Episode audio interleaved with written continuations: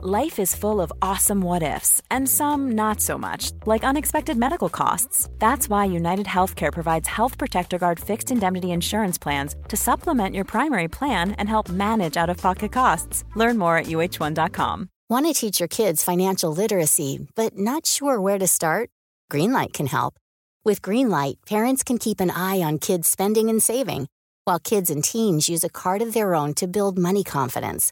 As a parent, you can send instant money transfers, set up chores, automate allowance, and more. It's a convenient way to run your household, customized to your family's needs, and the easy way to raise financially smart kids. Get started with Greenlight today and get your first month free at greenlight dot com slash A cast. This episode is sponsored by R W. Knudsen Organic Just Tart Cherry Juice, a welcome addition to anyone's sleep routine. Pace Case, if you know me, and you do, mm-hmm. you know that I'm yep. working all hours of the day, all hours of the night. Mm-hmm. So the sleep that I do get has to be very good sleep. And I'm always looking for ways to up my sleep routine. Sometimes I'll read a book to go to sleep. Sometimes. Mm-hmm. Oh, The Bachelor? Uh, that book keeps me very awake. It's very engaging. That never puts me to sleep. Mm. I will mm. sometimes just put down my cell phone. After a long day of looking at a screen, it's nice to get some time away from the screen. I also will incorporate some R W. Knudsen Organic Just Tart Cherry Juice. It truly makes you go to sleep a little easier. It's the thing you need to help you drift off into the dreamland. Mmm. As more and more people are looking to prioritize sleep, Organic Just Tart Cherry is having a moment thanks to tart cherry's potential sleep-related benefits and potential to aid in muscle recovery when you get those gains like clues. We're seeing this in the viral Sleepy Girl mocktail trend on social media. R W. Knudsen has a whole lineup of natural juices with zero added sugar, so you can feel good about adding them to your wellness routine. It's all about celebrating those daily wins. Organic Just Tart Cherry Juice is made from tart cherries, which may help you get a better night's sleep because they have natural melatonin. R W. Knudsen crushes only one hundred percent real ingredients, so you can crush everything you do. Pick up a bottle at your local grocery store today. It's the Game of Roses. Welcome to the Game of Roses. This, this is, is the, the Game, Game of Roses. Welcome, Welcome to the, the Game, Game of, of Roses. Roses.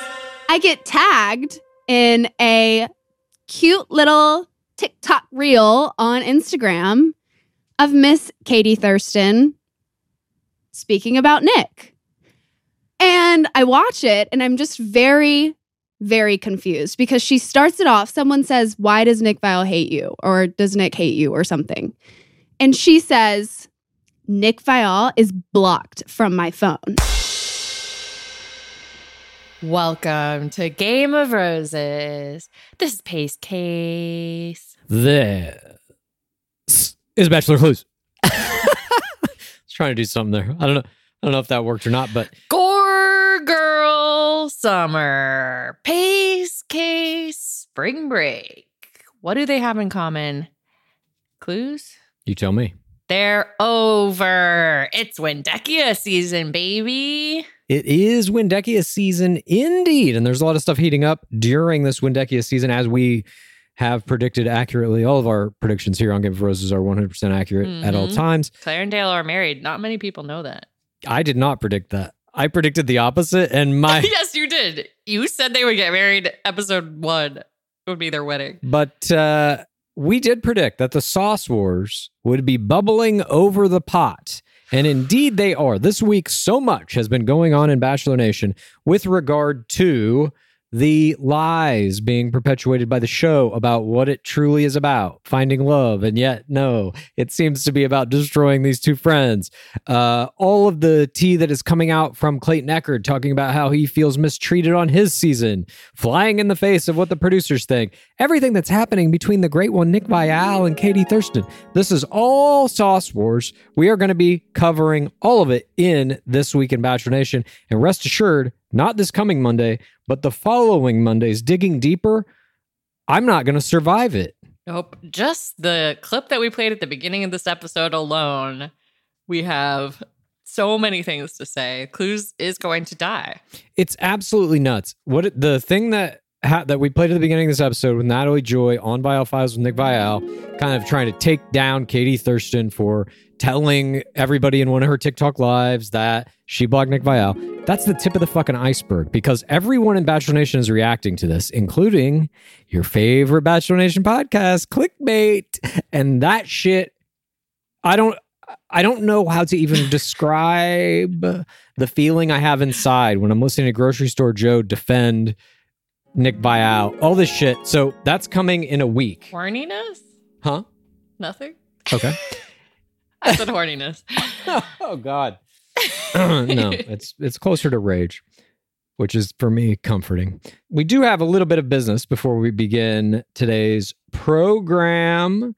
Game of Roses currently has a limited edition green logo tote bag that you can pick up at game of roses dot co, and fifty percent of the proceeds from this tote bag are going to go to the National Network of Abortion Funds. So you can get some of these for all your peacocking endeavors, and you will also be doing good for a good charity. Abortion is healthcare. And now for the segment where we discuss something going on in the world of The Bachelor. Game of Roses. State of the game.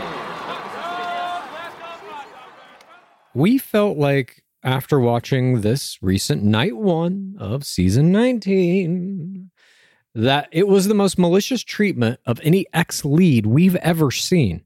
So we went back and we thought to ourselves, have there been any other villainous kind of leads? And yeah, there have been a few. So we rewatched Andi Dorfman's season ten, night one, and Becca Kufrin's season fourteen, night one, to compare how they treated Juan Pablo Galavis and Arie Luyendyk Junior, who were up to that point the two most hated bachelors in recent history, certainly vilified on their uh, subsequent seasons for their treatment of both Dorfman and Kufrin. Yeah, Juan Pablo was vilified for his treatment of Clare Crawley as well. In Andi Dorfman's night one, we start off. Dorfman said to her father in her opening intro package something like, "I hope you scrutinize these guys a little harder than you did last time," or some some tiny little joke about a father grilling her potential spouses. That's it. And then she had one of her twenty-five limo exits mentioned Juan Pablo, and it was peripherally.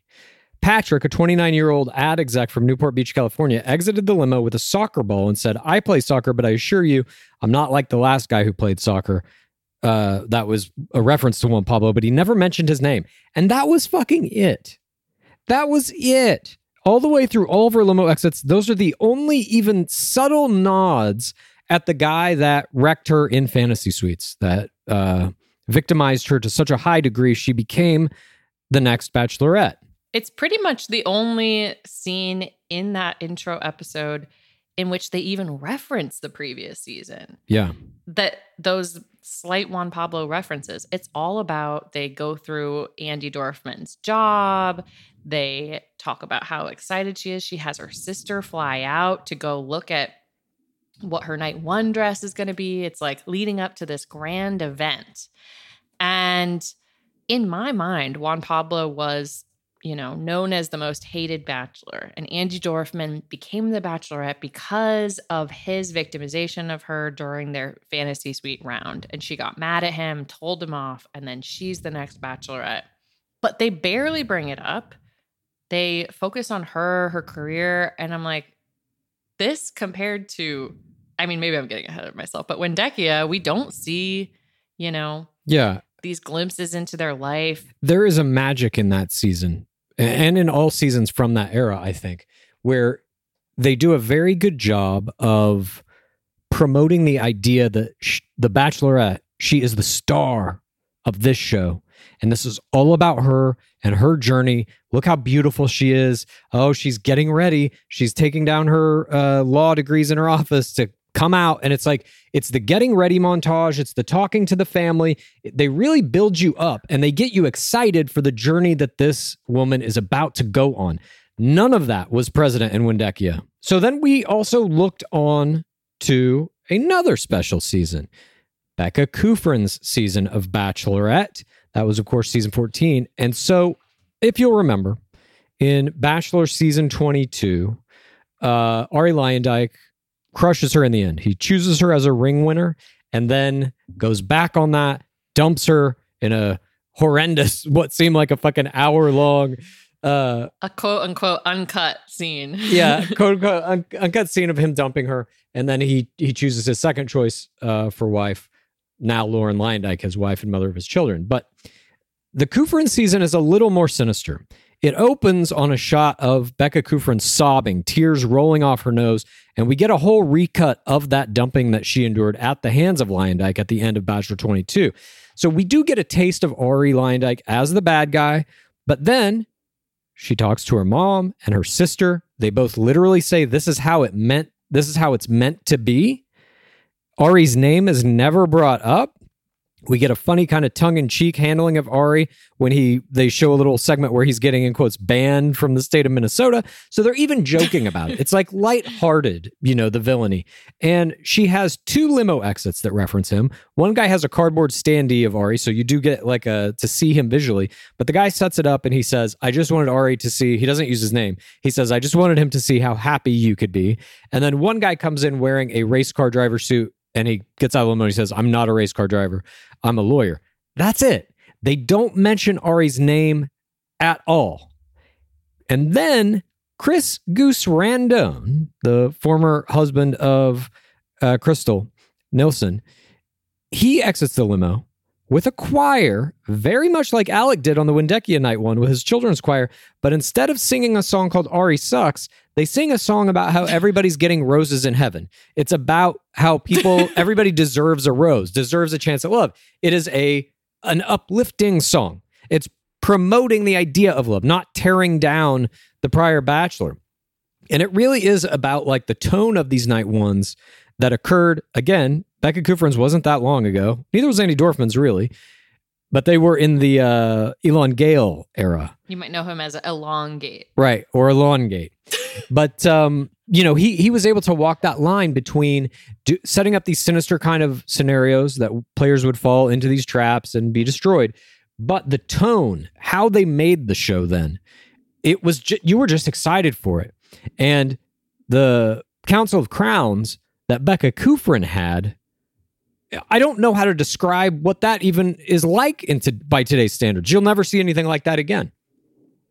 Why don't we have them? I get that we have COVID and stuff, but Becca Kufrin met with the GOAT, Kaitlyn Bristowe, the GOAT, Rachel Lindsay, and a member of the Two Million Club, JoJo Fletcher. Yeah. Like those four all sitting together discussing Becca Kufrin's hopes and dreams is just so different from what we saw on our night one. The the goats all go around to the front and show where their first kiss was with their ring winners. They're all in successful relationships at that point. I believe Kaitlyn is still with Sean, the other guy at this point, Sean Booth. And having the Council of Crowns really adds this, like, you're entering into this kind of sisterhood of crowns, of people who are in this coveted position, versus today when we have Wendy and Rekia clinging on to each other, just trying to hold on, hoping for something. But I don't think you can have that Council of Crowns now. Who do you get? Michelle Young. Maybe you could have her, but she's uh, in a failed relationship now.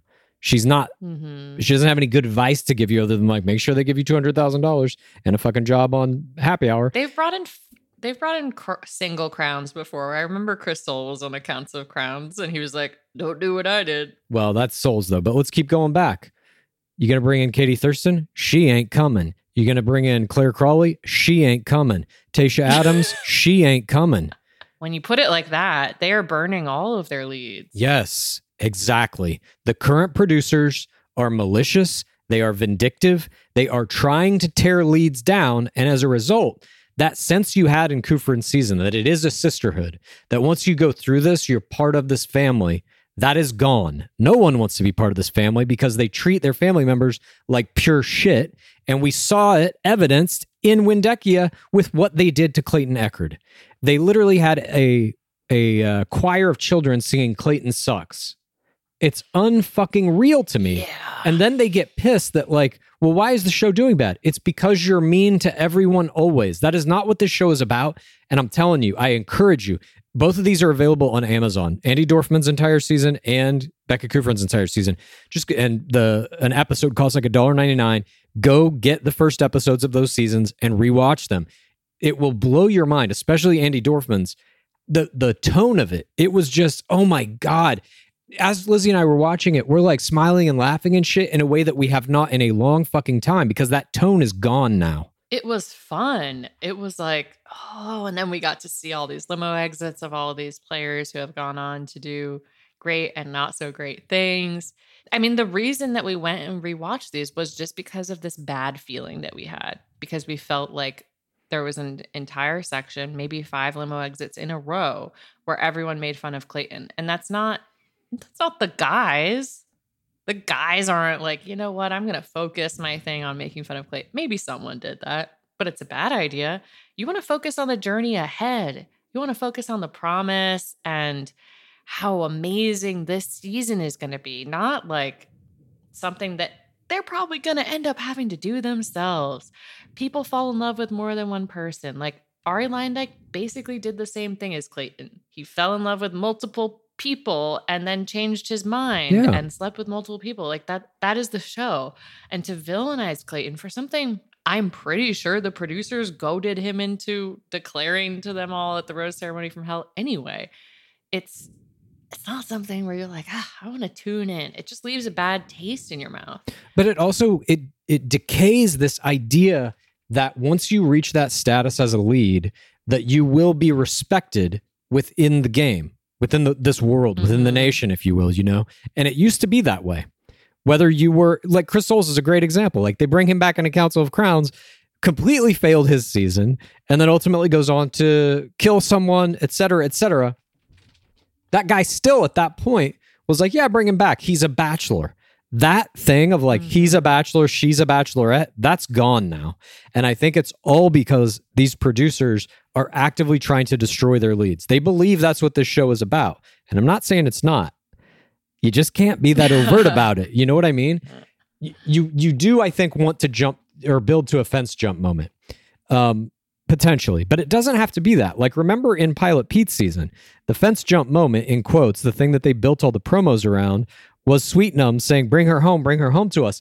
And it was more about a mystery. Bring who home? And why is she that emotional mm-hmm. about it? So you thought that maybe there was something crazy that happens, and certainly who is this person they're talking about? All you want's a mystery. There is no mystery when somebody's like, get me out of here. It feels cruel to be here. There's no mystery. I know exactly what the fur, what the fuck they're talking about. The producers crushed them. I I love the idea of the mystery, and it generated all of these fan theories. They were like, it's Hannah Brown, it's so-and-so, blah, blah, blah, is pregnant, et cetera, et cetera. Julie LaPlaca was thrown around as maybe who she was talking about, a producer on the show that people started to find out Pilot Pete knew outside the show and stuff. They were like, it's her. I mean, there were, there were wild fucking theories, but like, that's kind of the fun of the show is you want to you want to find out what's going to happen in the end, just like any other narrative show.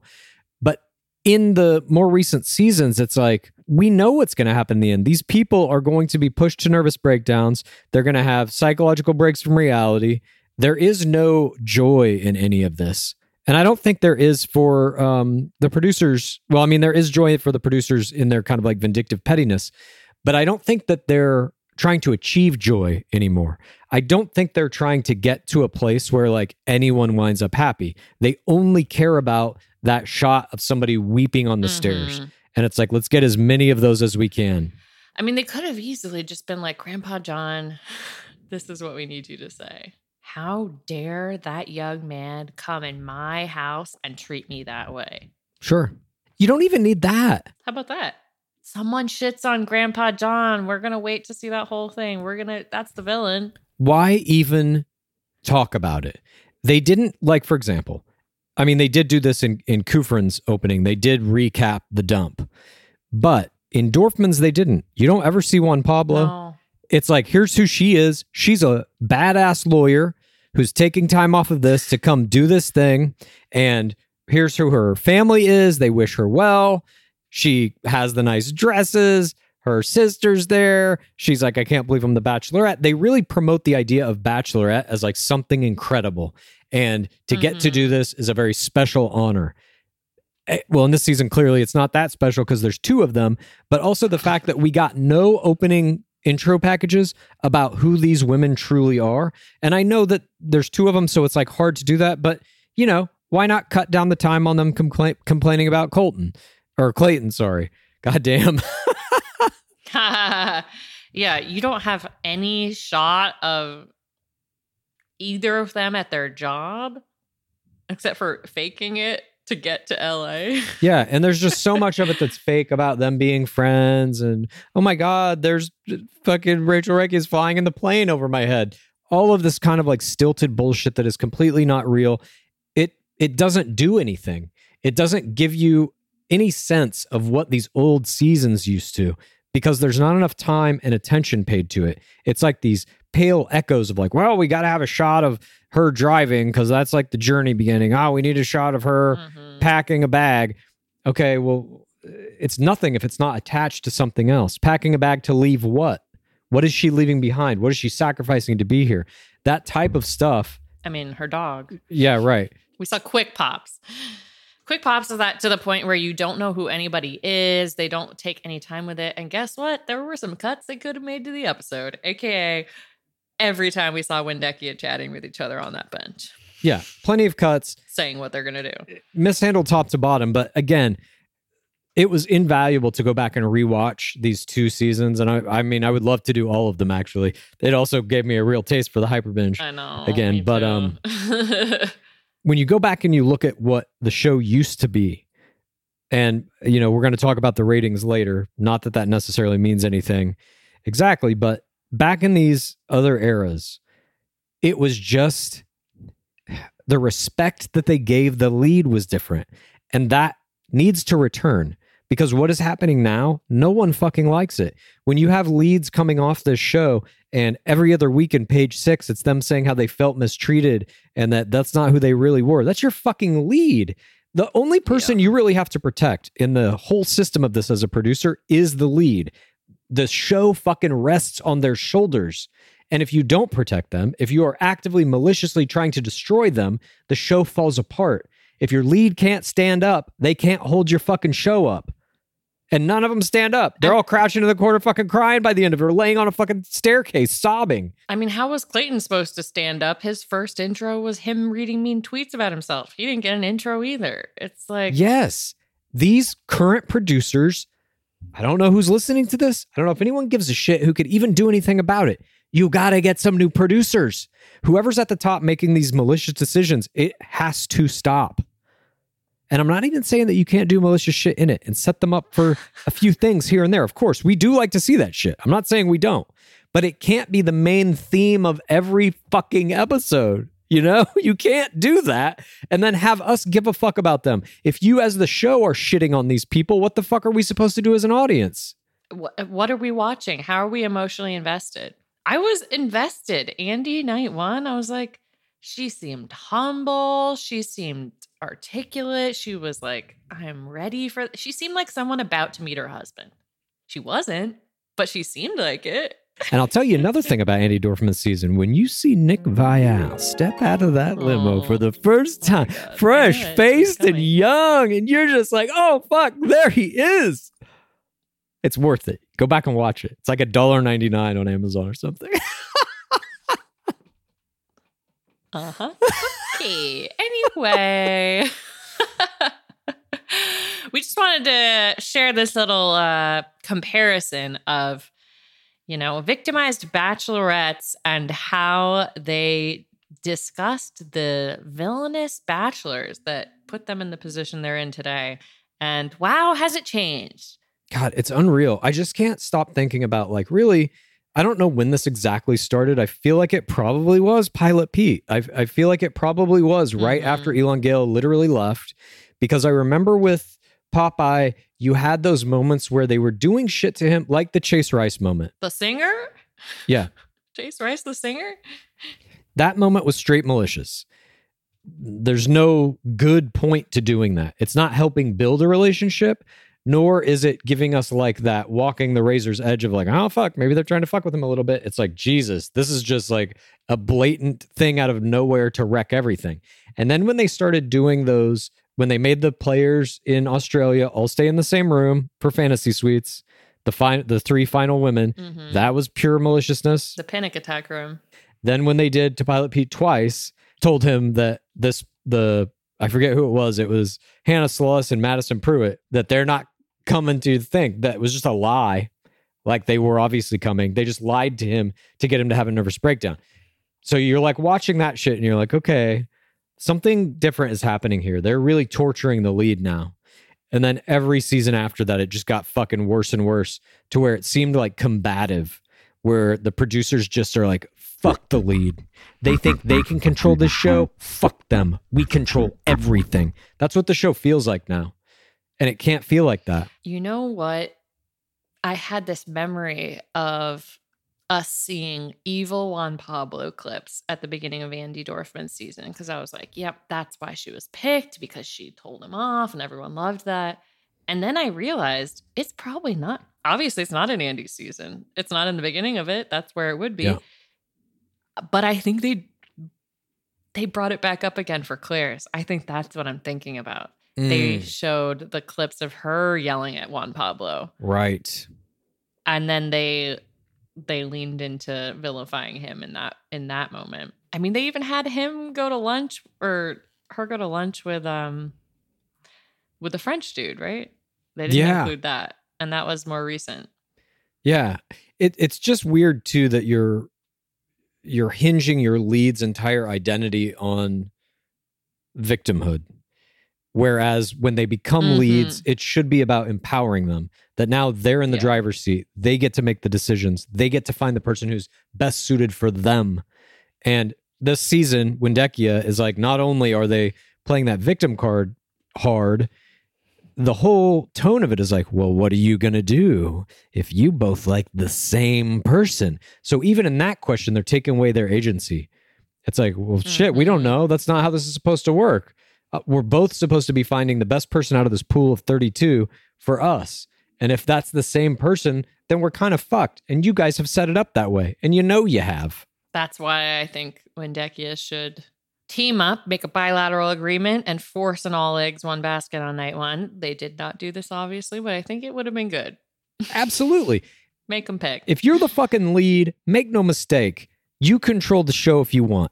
Because once the cameras are rolling and the fucking contract, the ink is dry on it, they can't turn around. They can try to manipulate you into situations and stuff, but like they can't kick you off the show and get another fucking lead after a night one is complete, you know? Mm-hmm. They've spent too much money. Exactly. So you do have some control in it.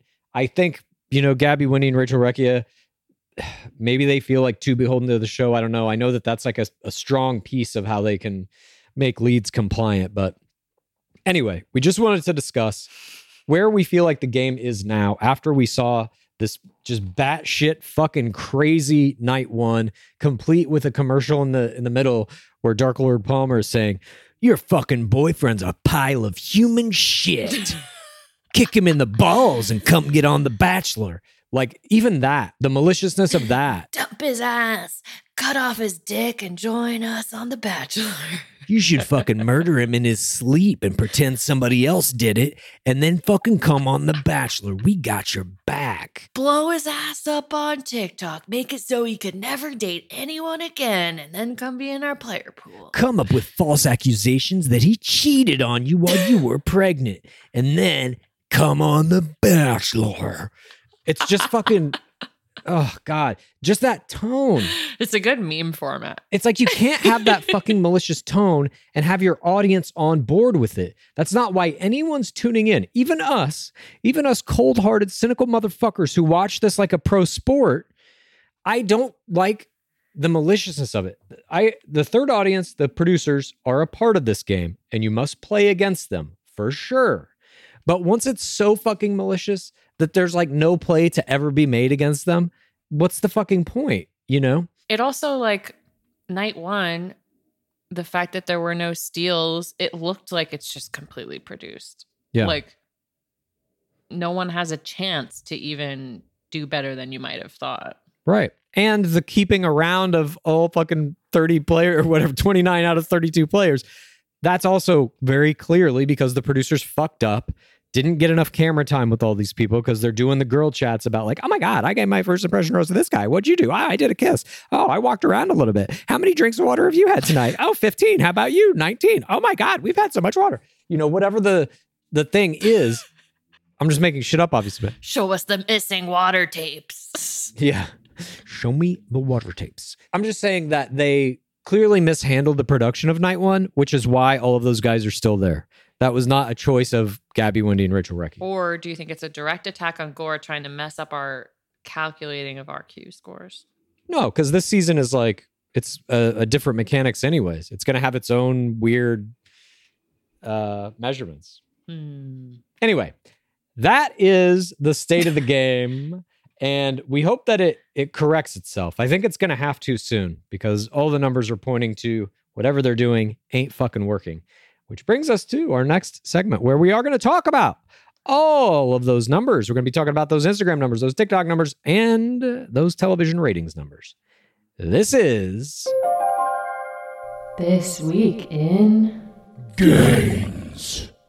Good to be back reporting on the gains of the players in this current season, but we also track the ratings of our beloved game as it airs.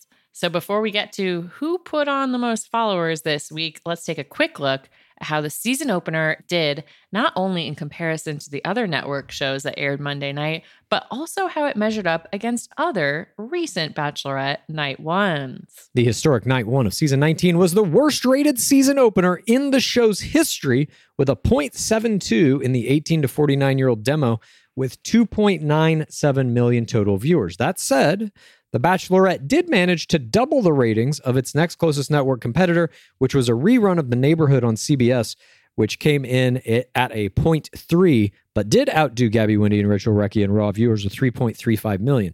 So even though these numbers are the lowest we've ever seen for The Bachelorette, in these final days of broadcast television, a point six is still the best rated show on T V. Just how far have these ratings fallen over time?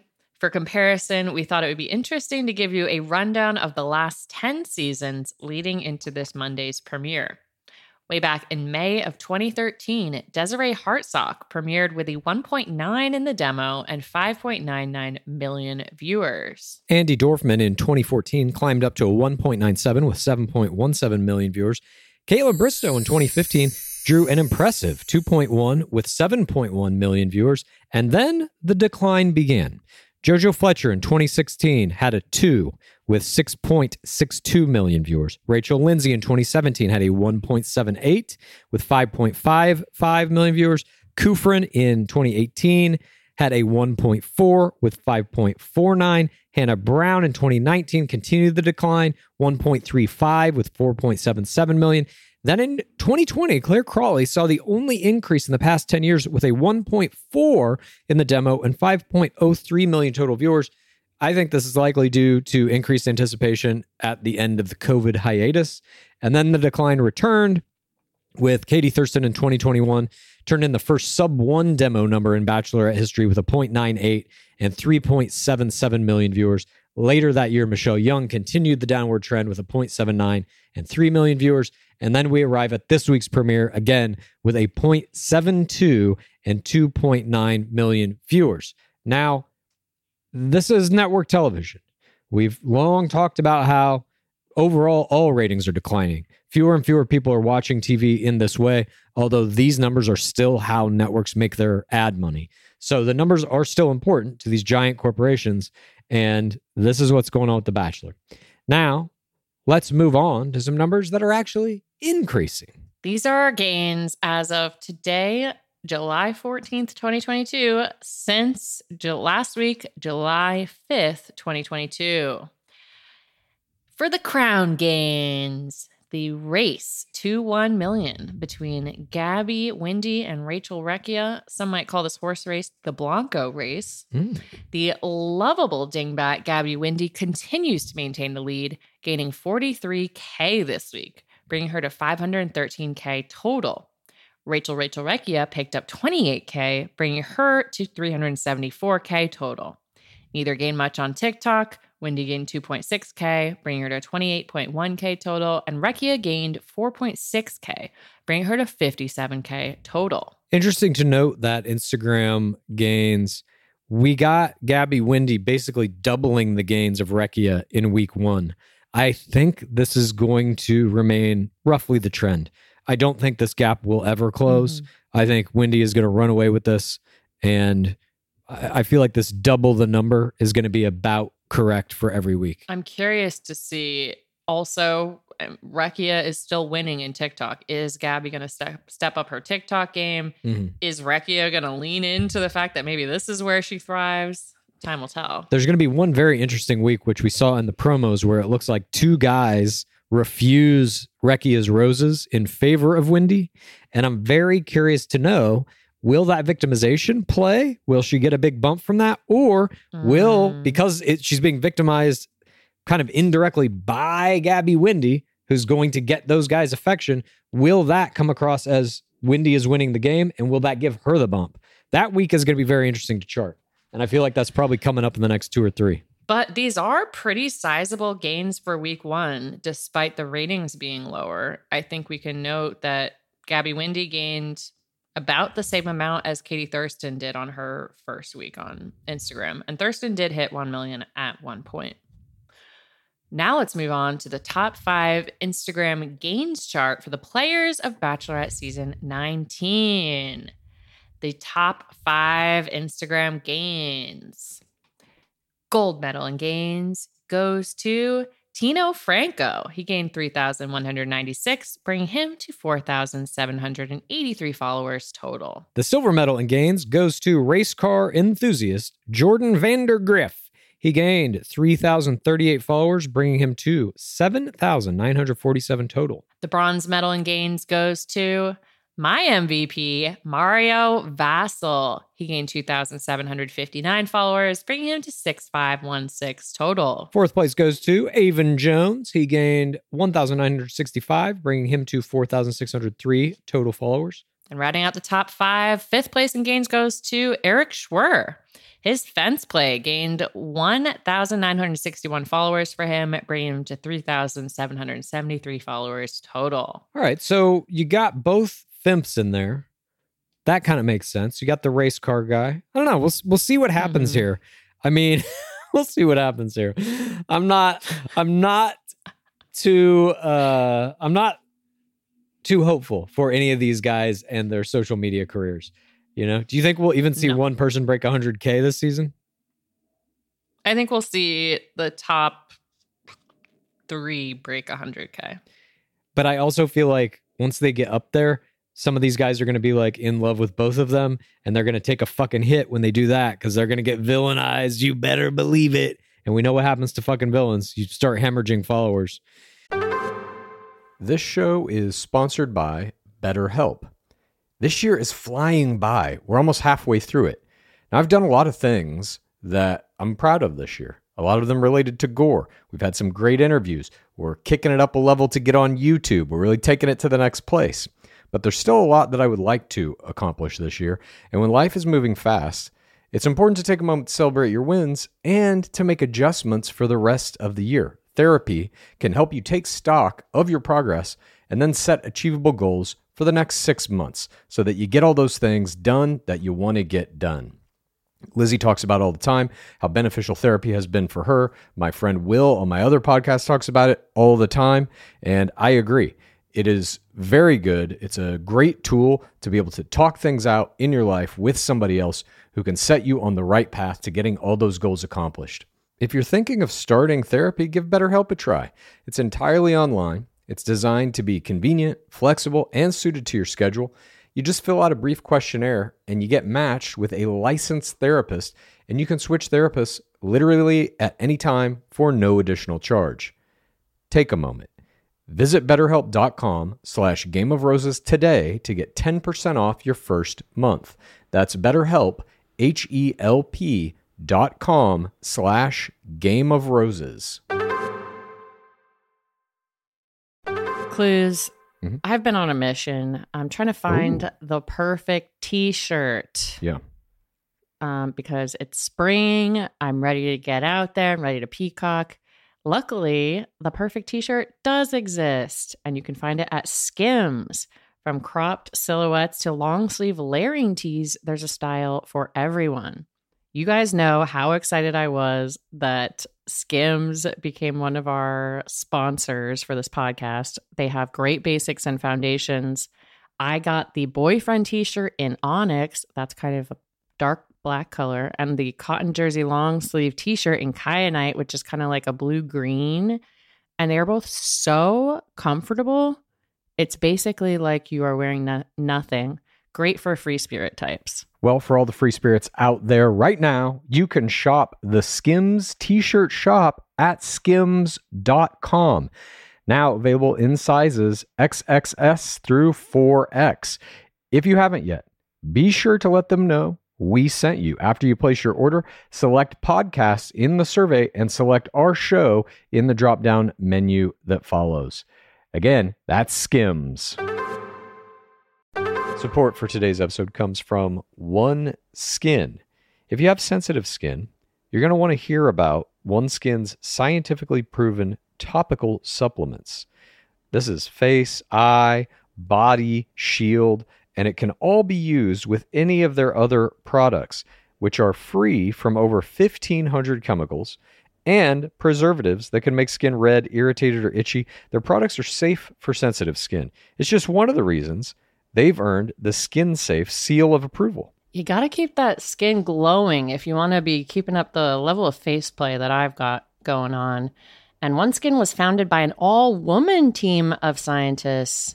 Their products are backed by extensive lab and clinical data to validate their efficacy and safety on all skin types. Uh, their topical supplements are the easiest way to keep your skin healthy and hydrated without the harsh ingredients or irritation found in other skincare products often. OneSkin is the world's first skin longevity company. By focusing on the cellular aspects of aging, OneSkin keeps your skin looking and acting younger for longer. Get started today with fifteen percent off using code ROSES at oneskin dot co. That's fifteen percent off oneskin dot co with code ROSES. After you purchase, they'll ask you where you heard about them. Please support Gore and tell them that we sent you. We'll see. Now for the top five total Instagram chart. This has, as you can probably guess, pretty much remained unchanged for the first week. Who's at number one? The Magic Man, Robert Roby Sobieski. He's keeping the lead so far with thirty-four point six K total. Quincy Williams maintains second place at nine point one K. Chris Austin is a close third with eight point six K total. Jordan Vandergriff comes in fourth place at seven point nine K total. And rounding out the top five is Alec Garza with seven point six K in fifth place. And now for the top five TikTok chart. So we have thirty-two players. We only have ten players' TikTok accounts that we know of. Is this, what is going on? Why do none of these players have TikToks? They're guys. The guys don't get the social media game. Guys, get in the game. Number one, Alec Garza holds on to first place at twenty-two point five K TikTok followers. Matt LeBaugh has fifteen point six K. Chris Austin is in third at eight point nine K. And the twins are in fourth and fifth place with six K for their joint account. They had the biggest gain in, on TikTok this week, one point one K. Congrats to them. But that rounds out all the gains, all the numbers that we use to talk about our beloved game. Now it's time to move on to that portion of our program in which we discuss all those luscious tits. This is...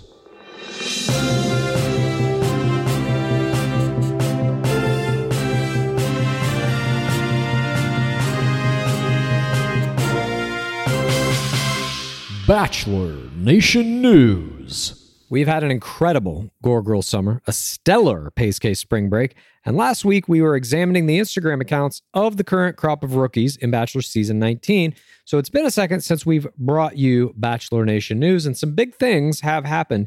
So we're just going to run down a few big headlines that have occurred over the past few weeks that we haven't had a chance to deliver before we get into the news of the week. Two big relationships, for example, within the nation have unfortunately dissolved. Katie Thurston and John Hersey have split, as well as Michelle Young and her ring winner, Nate Olakoya. Sad to hear it, but did predict it. Your one hundred percent accurate predictions. T- Tier Booth is pregnant, expecting her first baby after Taylor mock engagement. Peter Weber, we found out, almost signed on to be in Bachelor in Paradise Season eight, but it did not it. did not come to fruition, sadly. How do we not get that? The Bachelor's Sydney Hightower married football player Fred Warner. And Bachelorette alum Chase McNary got engaged to Ellie White. And Luke Pell, if you remember him, is engaged to Amanda Mertz after four years of dating. Congrats to all of these new engagements within the nation. Now, on to some more contemporary Bachelor Nation news involving the male Instagram goat himself, Tyler Cameron. The former competitor on Fox's defunct Dirty Dancing reality competition has moved on from his romance of model Camila Kendra in an attempt to find love with another model, Paige Lorenz. Lorenz sports three hundred forty-four thousand Instagram followers to Kendra's four hundred sixty-eight thousand, so it is a step down for the dimpled steak eater, but at least he's keeping his romantic endeavors in the blue checkmark tier of the gram. We wish the new couple well. By the way, speaking of Tyler Cameron, I found out that my friend shot that Uncommon James video. Oh, really? Tyler Cameron and uh, Kristen Cavallari. Oh, yeah. That's cool. Speaking of new couples, up next in Bachelor Nation news, one half of the Chatty Broads, Becca Martinez, is now officially off the market. She took to Instagram to reveal that her longtime partner and father of her two children, Grayston Leonard, proposed and she accepted. Big congrats go out to Becca and Grayston on making it official. And speaking of official, official Gore Girl, Ivan Hall launched his much-anticipated podcast with Damar Jackson. It's called The Vibe and features these two favorites of the nation discussing dating, life, and our beloved game. We sincerely hope you give it a listen when, wherever you get your podcasts. Good luck to Ivan and Damar as they begin their navigation of the treacherous waters of the Bachelor Nation podcast seas. They already got Damas on, so they're already succeeding. I know. That's a pretty big get. In the wake of a Bachelorette Night One that featured more petty character attacks on a former bachelor than we've seen before, the ultimate Viking Clayton Echard told Page Six that he was disgusted by how he was portrayed on his season twenty-six of The Bachelor. While Echard took responsibility for his actions, he explained that he felt the narrative presented in his season was not entirely accurate or reflective of who he truly is as a person. We feel like we're constantly discussing the now infamous line by G S J on Clickbait so many months ago, it depends who you wind up being. And in this case, Echard has wound up being someone he feels he's not.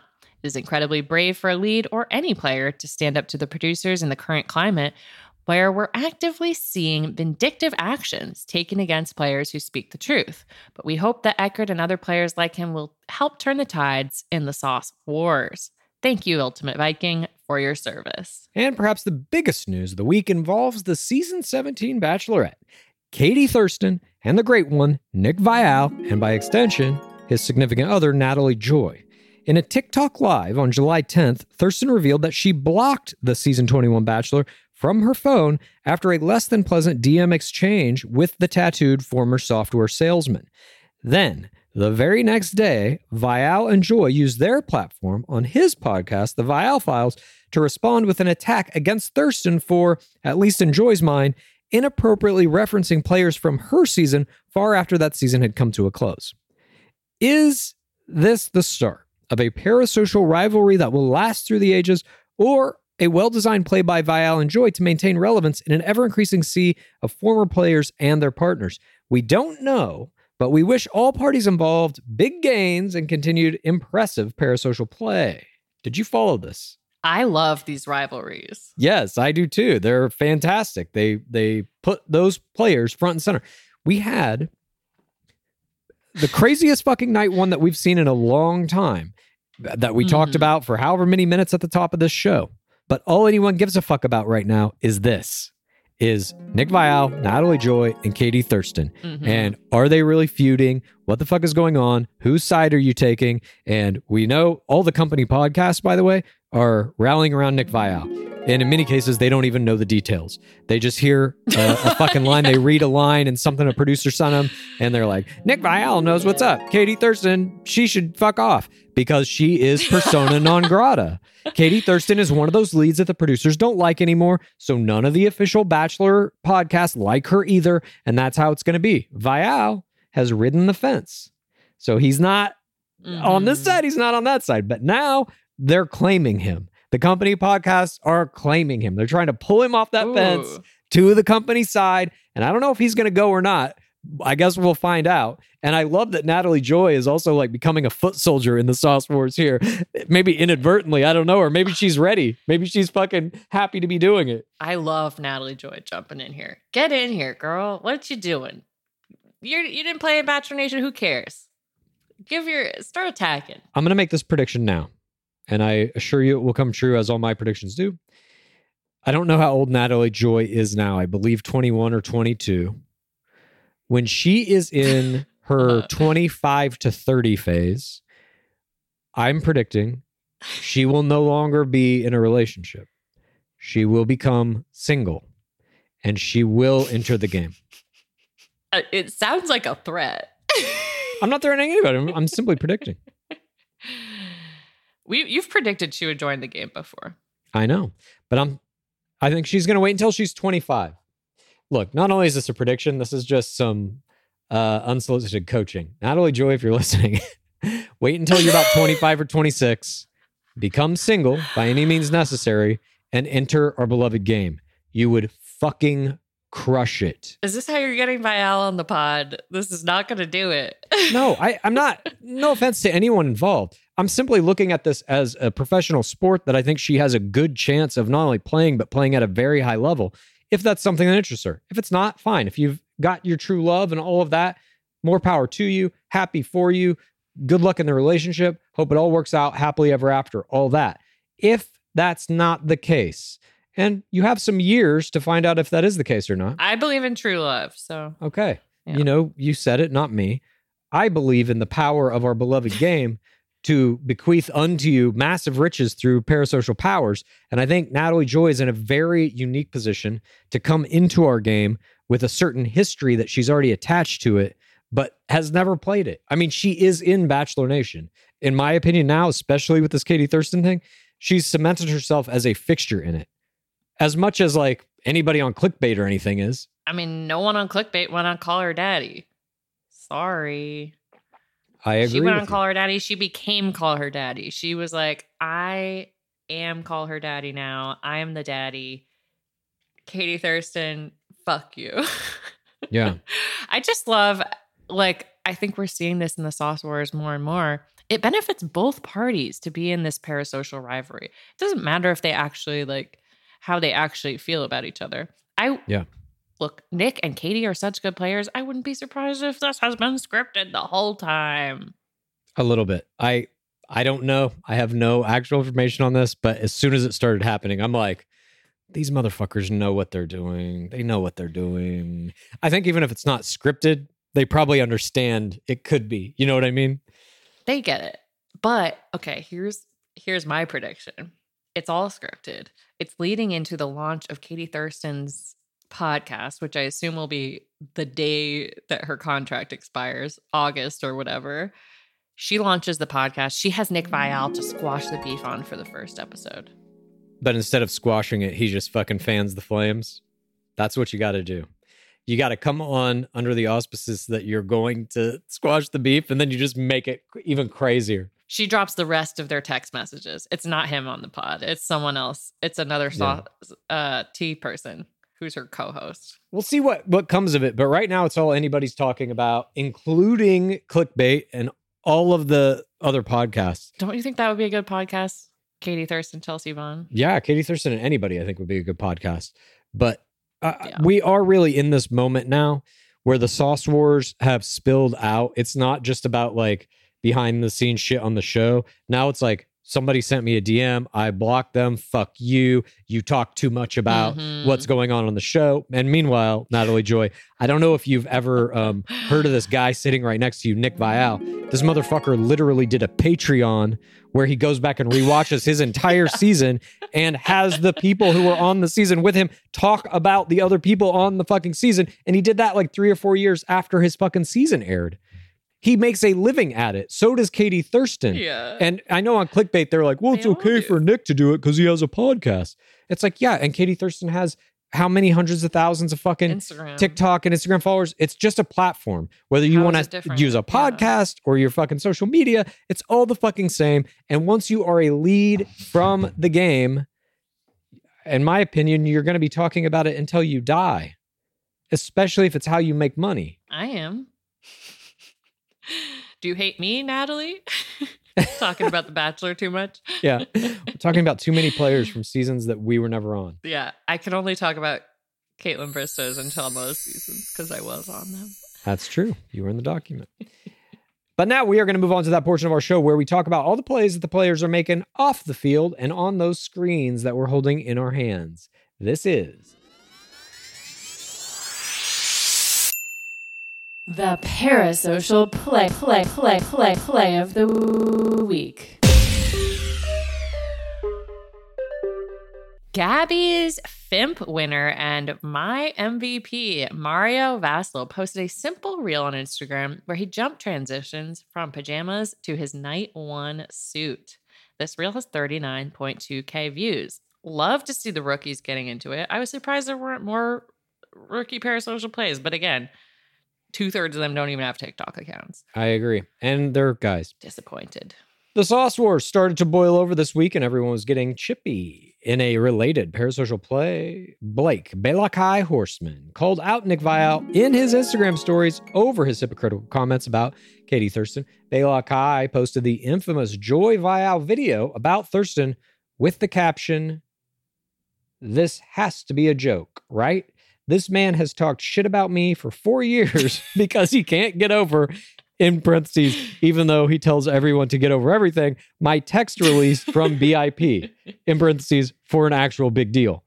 Then he releases text for something as stupid and benign as this, crying face, crying laughing face emoji. Biggest hypocrite in the world, my God, skull emoji." This is the Sauce Wars, ladies and gentlemen.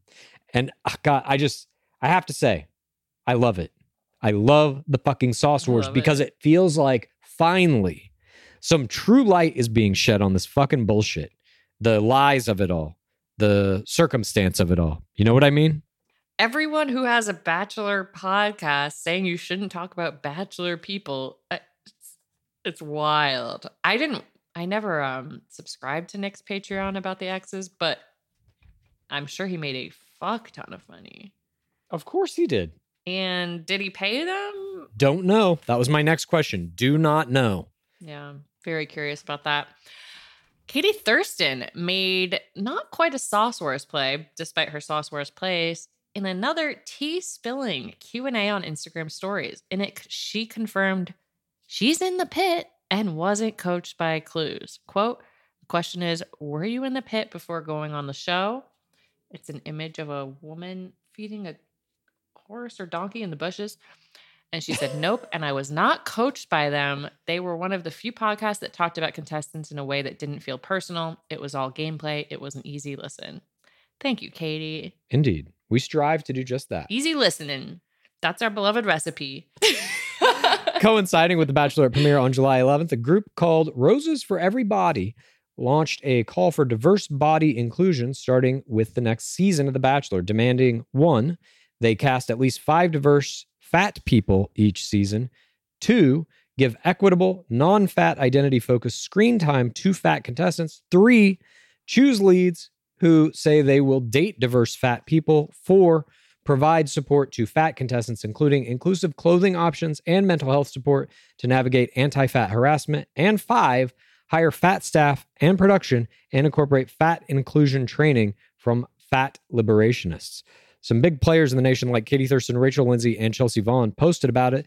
Their Instagram, Roses for Everybody, amassed four thousand followers, and their petition has five point four K signatures as of this reporting. We posted a link to it on Game of Roses pod Instagram.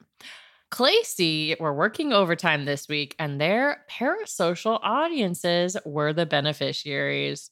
First, they finally performed another long-awaited pizza review on Susie Evans' Reels. Quote, fun fact, I went to college only twenty minutes away from where Clayton's family lives. We technically roamed the same streets seven years before we met on the show. Even back in my college days, Missourians would ask me my opinion on I M Os. We decided to try out some Saint Louis faves in town, picked up toasted ravioli and a classic I M Os pizza. It's as crispy and delicious as ever. Hashtag I M Os, hashtag I M Os pizza, hashtag Saint Louis, hashtag travel foodie. The post has thirteen K likes and four hundred forty-one K views. Good job, Clacy. It took me that entire paragraph as you were reading it to figure out who the fuck Clacy was. Because in my mind, they're Sutton. Oh, Sutton. No.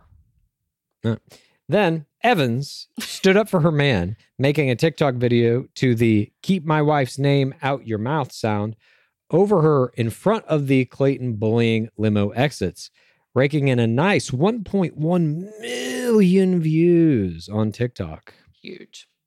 All of these were stunning plays, but there can only be one winner of Parasocial Play of the Week. It goes to Susie Evans, a k a one half of Clacy. The next day after that TikTok we just talked about, she posted another TikTok in response to a fan asking her and Clayton to do a TikTok to the children singing Clayton Sucks in the Child Army limo exit.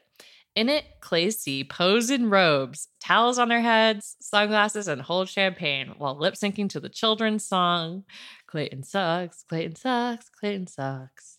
It's simple, it's effective, it jokes about it without being vicious or petty, and the TikTok has five hundred fifty-one thousand views, forty-two point two K likes. That's almost as many views as the season oper- opener of Windekia. Now... Let's move on to those parasocial plays being made by Aww. The non-humans within the nation. Sean Lowe's new pup, Gus, got an entire Instagram reel as he is making his new life with the Lowe family. It was a great play. But the parasocial creature of the week goes to Rambo. The Sylvester Stallone namesake cheered on his dad, Hayden Markowitz, a rookie player in this season. Before the game opener of the Windekia season on Monday, Rambo posted a main grid post to his own account, mind you. Rambo Markowitz has his own account. Smart. I encourage you to follow it. It's Rambo Markowitz on Instagram. This post has ninety-five likes, seven comments, and it is captioned. Well, someone is excited to see their dad on at Bachelorette A B C tonight, July eleventh at eight, seven Central on hashtag A B C. Mm. The post is a multi-slide main grid post of Rambo chewing on a toy with a beautiful parasocial gaze right into camera. Uh, Rambo's one of the cutest dogs you're ever going to see. Highly encourage you to go check out his Instagram account. Again, it's Rambo Markowitz. Oh my God, there's there's even young Rambo on this. He's drawing his stuff all through the ages. Now, you've heard me talk about Quince on this program before. I love Quince. I am right now, head to toe, dressed in Quince. I got their shirts, I got their pants, I got everything from Quince. Quince is my spot for quiet luxury without paying those luxury prices. Quince offers a range of must-have items like one hundred percent European linen under fifty dollars, luxurious mulberry silk skirts, and of course, Italian leather bags and fourteen karat gold jewelry from, get this, thirty dollars. All their prices are fifty to eighty percent less than similar brands. And because Quince creates timeless classic styles that won't go out of fashion, you're going to have them in that closet forever. Unless you wear them out, which I may, because I literally wear them every day. I know you're wondering, how do they do it? Well, Quince partners directly with top factories to cut out the cost of the middleman, passing the savings right on to you and to me.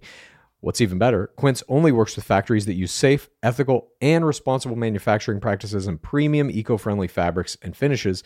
so you can feel good about getting high-quality items that are going to last you longer. Upgrade your closet this summer with Quince. Right now, go to quince.com slash roses to get free shipping and three hundred sixty-five day returns on your next order. That's Quince, Q U I N C E dot com slash roses for free shipping and three hundred sixty-five day returns. Quince.com slash roses. We're coming out of spring and we're headed into summer. It's a great time of year. It's a time for renewal. For me, that means reconnecting with friends and family I haven't seen for a while. And when I do, I want to make sure I have plenty of wine on hand to celebrate with. That's why First Leaf is a great option. As America's most personalized wine company, First Leaf takes the worry and guesswork out of buying quality wines, especially if you're somebody like me who knows maybe a little bit about these things, but not enough. Not enough to really make a great decision. They make the decision for you. To get started, you just answer some specific questions about your wine likes and dislikes on First Leaf's website, and these can be things that are about the people you're buying it for as well if you're doing it as a gift. It only takes about five minutes to create your own personalized wine profile. Then you get your very own wine concierge who's going to use those responses to curate a customized selection of delicious award-winning varieties from rosés to sparklings and everything in between. It's all based on your personal preferences, on those questions you answered. These hand-selected wines are going to be delivered to your door within a few days, with each bottle priced lower than what you'd pay at a wine store. You even get to choose when you get the wine. Plus, every selection is backed by First Leaf's one hundred percent satisfaction guarantee. And if you have questions about your wines, like what to pair them with, for example, First Leaf's personal wine concierge team is there to offer that expert advice, so it takes all the guesswork out. I love reconnecting with friends and family over bottles of First Leaf wine, and I bet you'll feel that way too. So give First Leaf a try. Head over to tryfirstleaf.com slash roses to sign up and save fifty percent on your first six hand-curated bottles plus free shipping. That's T-R-Y-F-I-R-S-T-L-E-A-F dot com slash roses to save fifty percent on your first six bottles plus free shipping. Try firstleaf.com slash roses. Why don't more infant formula companies use organic, grass-fed whole milk instead of skim? Why don't more infant formula companies use the latest breast milk science? Why don't more infant formula companies run their own clinical trials? Why don't more infant formula companies use more of the proteins found in breast milk? Why don't more infant formula companies have their own factories instead of outsourcing their manufacturing? We wondered the same thing. So we made ByHeart, a better formula for formula.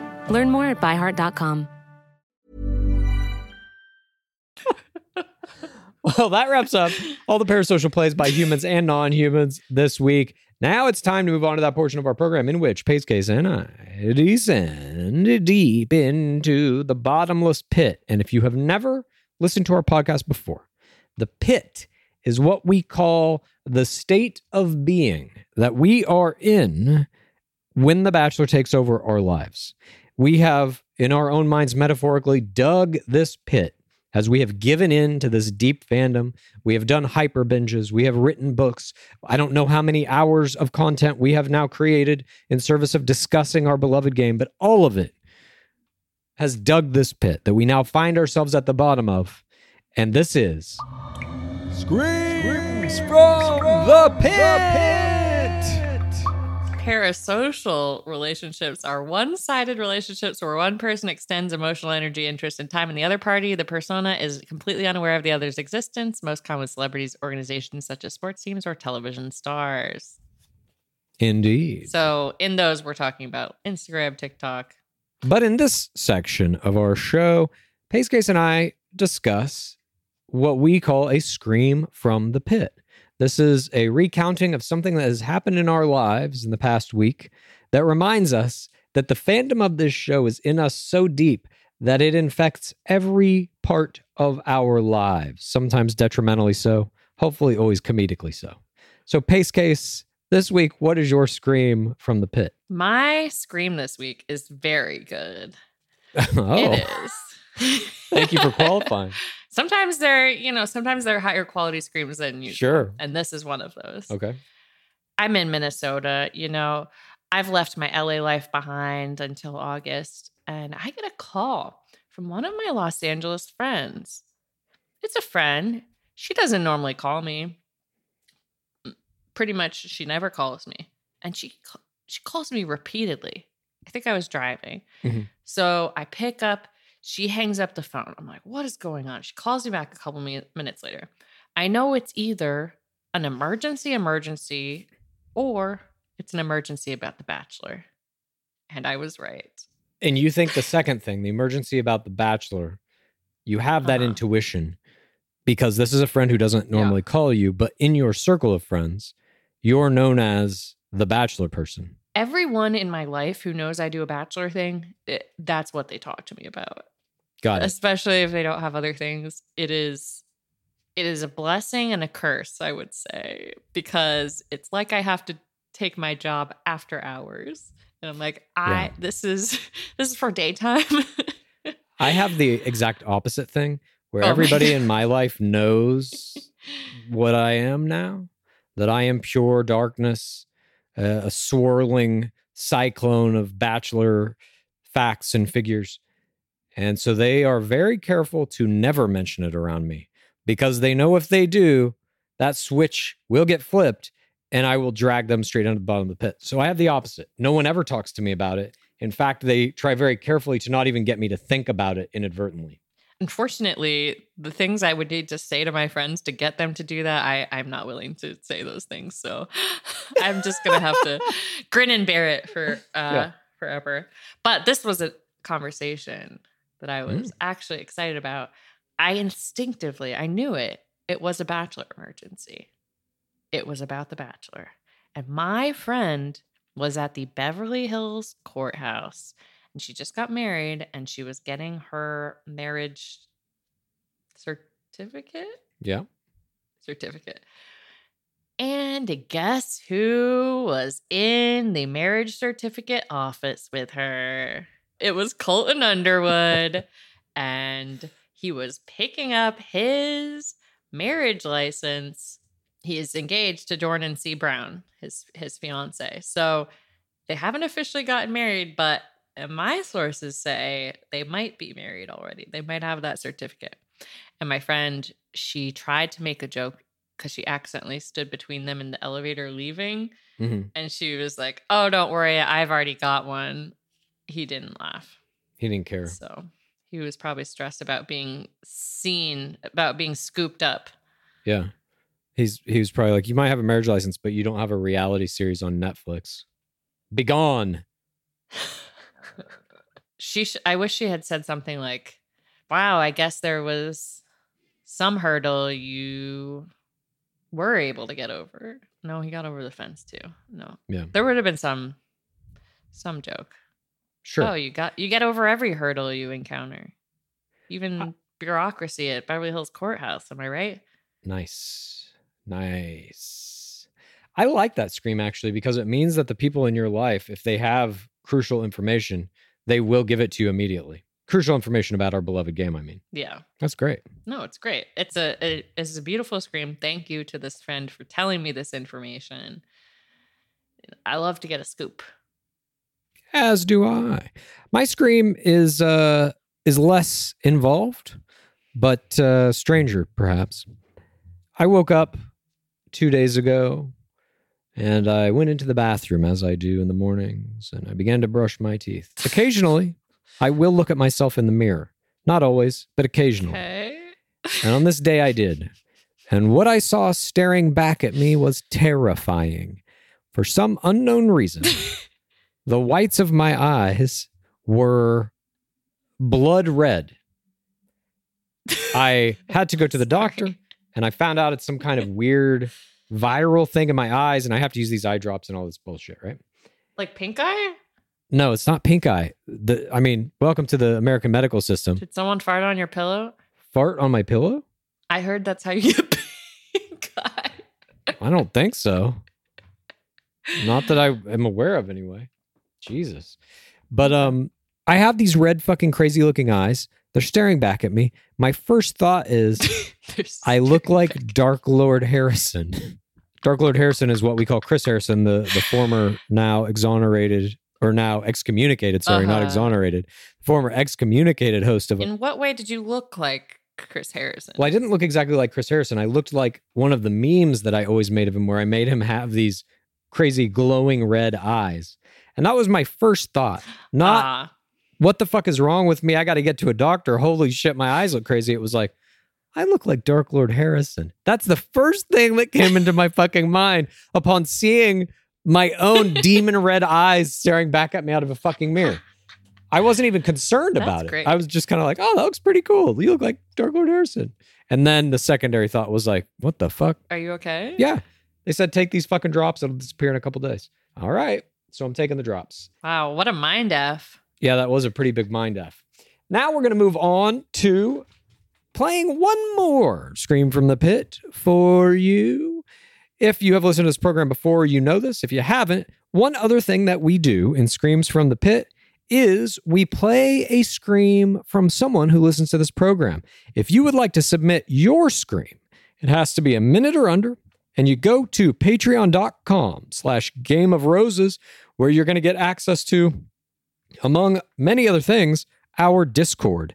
And on the Game of Roses Discord, there is a uh, tab where you can submit your screams. We play the best ones here, and we analyze them. So we are going to play one of those for you now. My name is Hannah, and about a month ago, I had a job interview for which I was required to submit a five-minute video recording of myself presenting a PowerPoint on Zoom. Without too much thought, I started working on a presentation about why The Bachelor is a sport.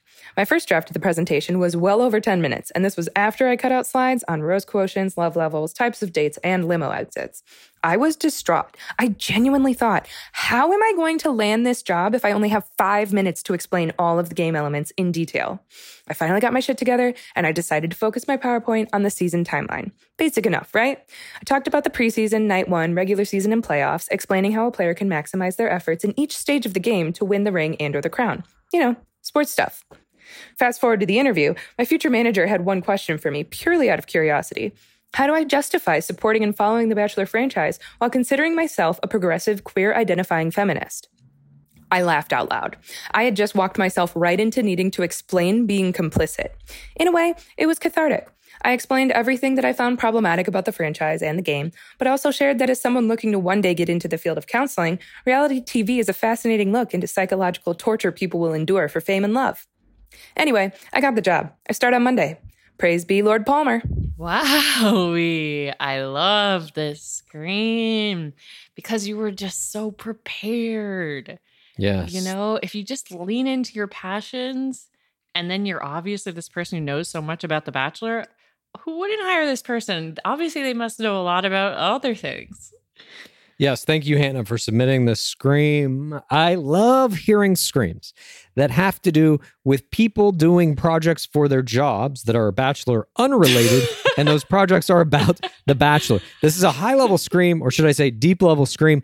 Anytime you find yourself using The Bachelor in any circumstance where it is not only not asked for, but probably not warranted, you are deep in the fucking pit. Make no mistake. But yeah. The fact that you were able to use that knowledge to get the fucking job, beautiful. Absolutely beautiful. And I think this really goes to show that if you do it right, your love for our, our beloved game, your fandom of this show can get you anything you want in life. So I suggest everyone out there, if you have something important to do, you're up for a job, maybe you're you have to go to court for something, turn the conversation into The Bachelor. See what happens. Throw away your flashcards about, you know, mitochondria or the law or, you know, architecture. Architecture. Throw them away. Okay. I was just trying to think of jobs. I do yeah. have friends who are architects, and I'm like, that's not real. Yeah. Somebody's like, do you have that presentation for the building we asked you to build? It's just like a picture of the Bachelor Mansion. You throw them all away, and you just learn about our beloved game, and that's all you need. Indeed. But thank you, Hannah, for submitting that scream. Uh, it truly was beautiful. And again, anybody else out there who wants to submit their screams, you just go to patreon.com slash Game of Roses. Join us in the bottom of the pit. You're going to get access to all of our Digging Deeper extra episodes. We're putting video in there now. If you want to see the beautiful faces mm. of Pace Case and myself as we do our podcasts, you can now do that in the Patreon. Yes. And, of course, you're going to get access to that Discord, like I said, so you can submit your screams.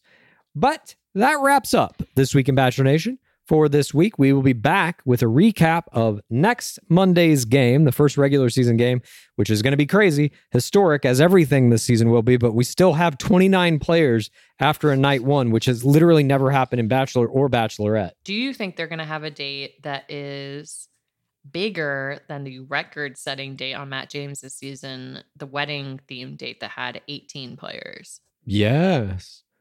I mean, here's the deal. Okay. Generally speaking, in your first regular season game, you either have two group dates and a one-on-one or two one-on-ones and a group date. That Matt James season, they had two one-on-ones and one group date. That's why there were eighteen mm-hmm. players on it. So in this case, I'm assuming you have to have two one-on-ones because there's two fucking leads. They better both get a one-on-one, which means then you're going to have to have right. a group date, or they're going to split it into two group dates. I don't know how they're going to do it, but if it's one group date, it's going to have twenty-seven fucking people on it. I mean, th- it's insane. I don't know. I don't know. I think they will do two one-on-ones because they need that. And then I don't think there's time to do more than one group date. So I think it will be everyone else, or it'll be, you know, a few people will have bye weeks. I bet it'll be twenty-eight people, fourteen people on each football team. I bet it's a football date, and then the winners get to go to the after party. Don't hold this against me, but I'd like to go back to seasons one, two, and three, that beautiful classic era where the first game of the regular season was always three equal group dates of five players apiece. What if they did uh, four group dates? Could they do that? They have to have a one-on-one. Equal in each part, two per player. They don't have to. They can do multiple group dates in the first game of, of regular season. They That's what they used to do in the classic era. They can do that. I know. I They can, but they're not going to, because I think the one-on-one date makes it look like this is your journey for love. Like you're going on an actual date. It's not this chaos. But I do think they might do a giant date to make a huge thing of the fact that they have so many players, because that's something they're trying to play up. God, what a shit show. Well, we will cover it. Whatever the fuck's yeah. going to happen. I love that we're arguing about this in the tag of this episode. That's some deep piss shit. When you can't stop talking about it, when it's like, okay, we talked about everything, right? No. Keep arguing. I know. It's like, okay, the episode's over. Let's go. Okay. We don't know what's going to happen. Whatever it is, we will watch it. We will break it down for you. That episode will be available next Tuesday. Keep a lookout for that. And I will maybe... So I edited the video of night one that's on our Patreon. I might do it for episode two. We'll see. We will see indeed. But until then, as always, what is that dwab at? It has been seven thousand four hundred seventeen days without an Asian bachelor. Praise be Dark Lord Palmer. Please rate this podcast. Please review this podcast. Please get a friend to listen to us. And then please rate this podcast. Please review this podcast. Please get a friend to listen to us, and then please rate this podcast. Please review this podcast. Please get a friend to listen to us, and then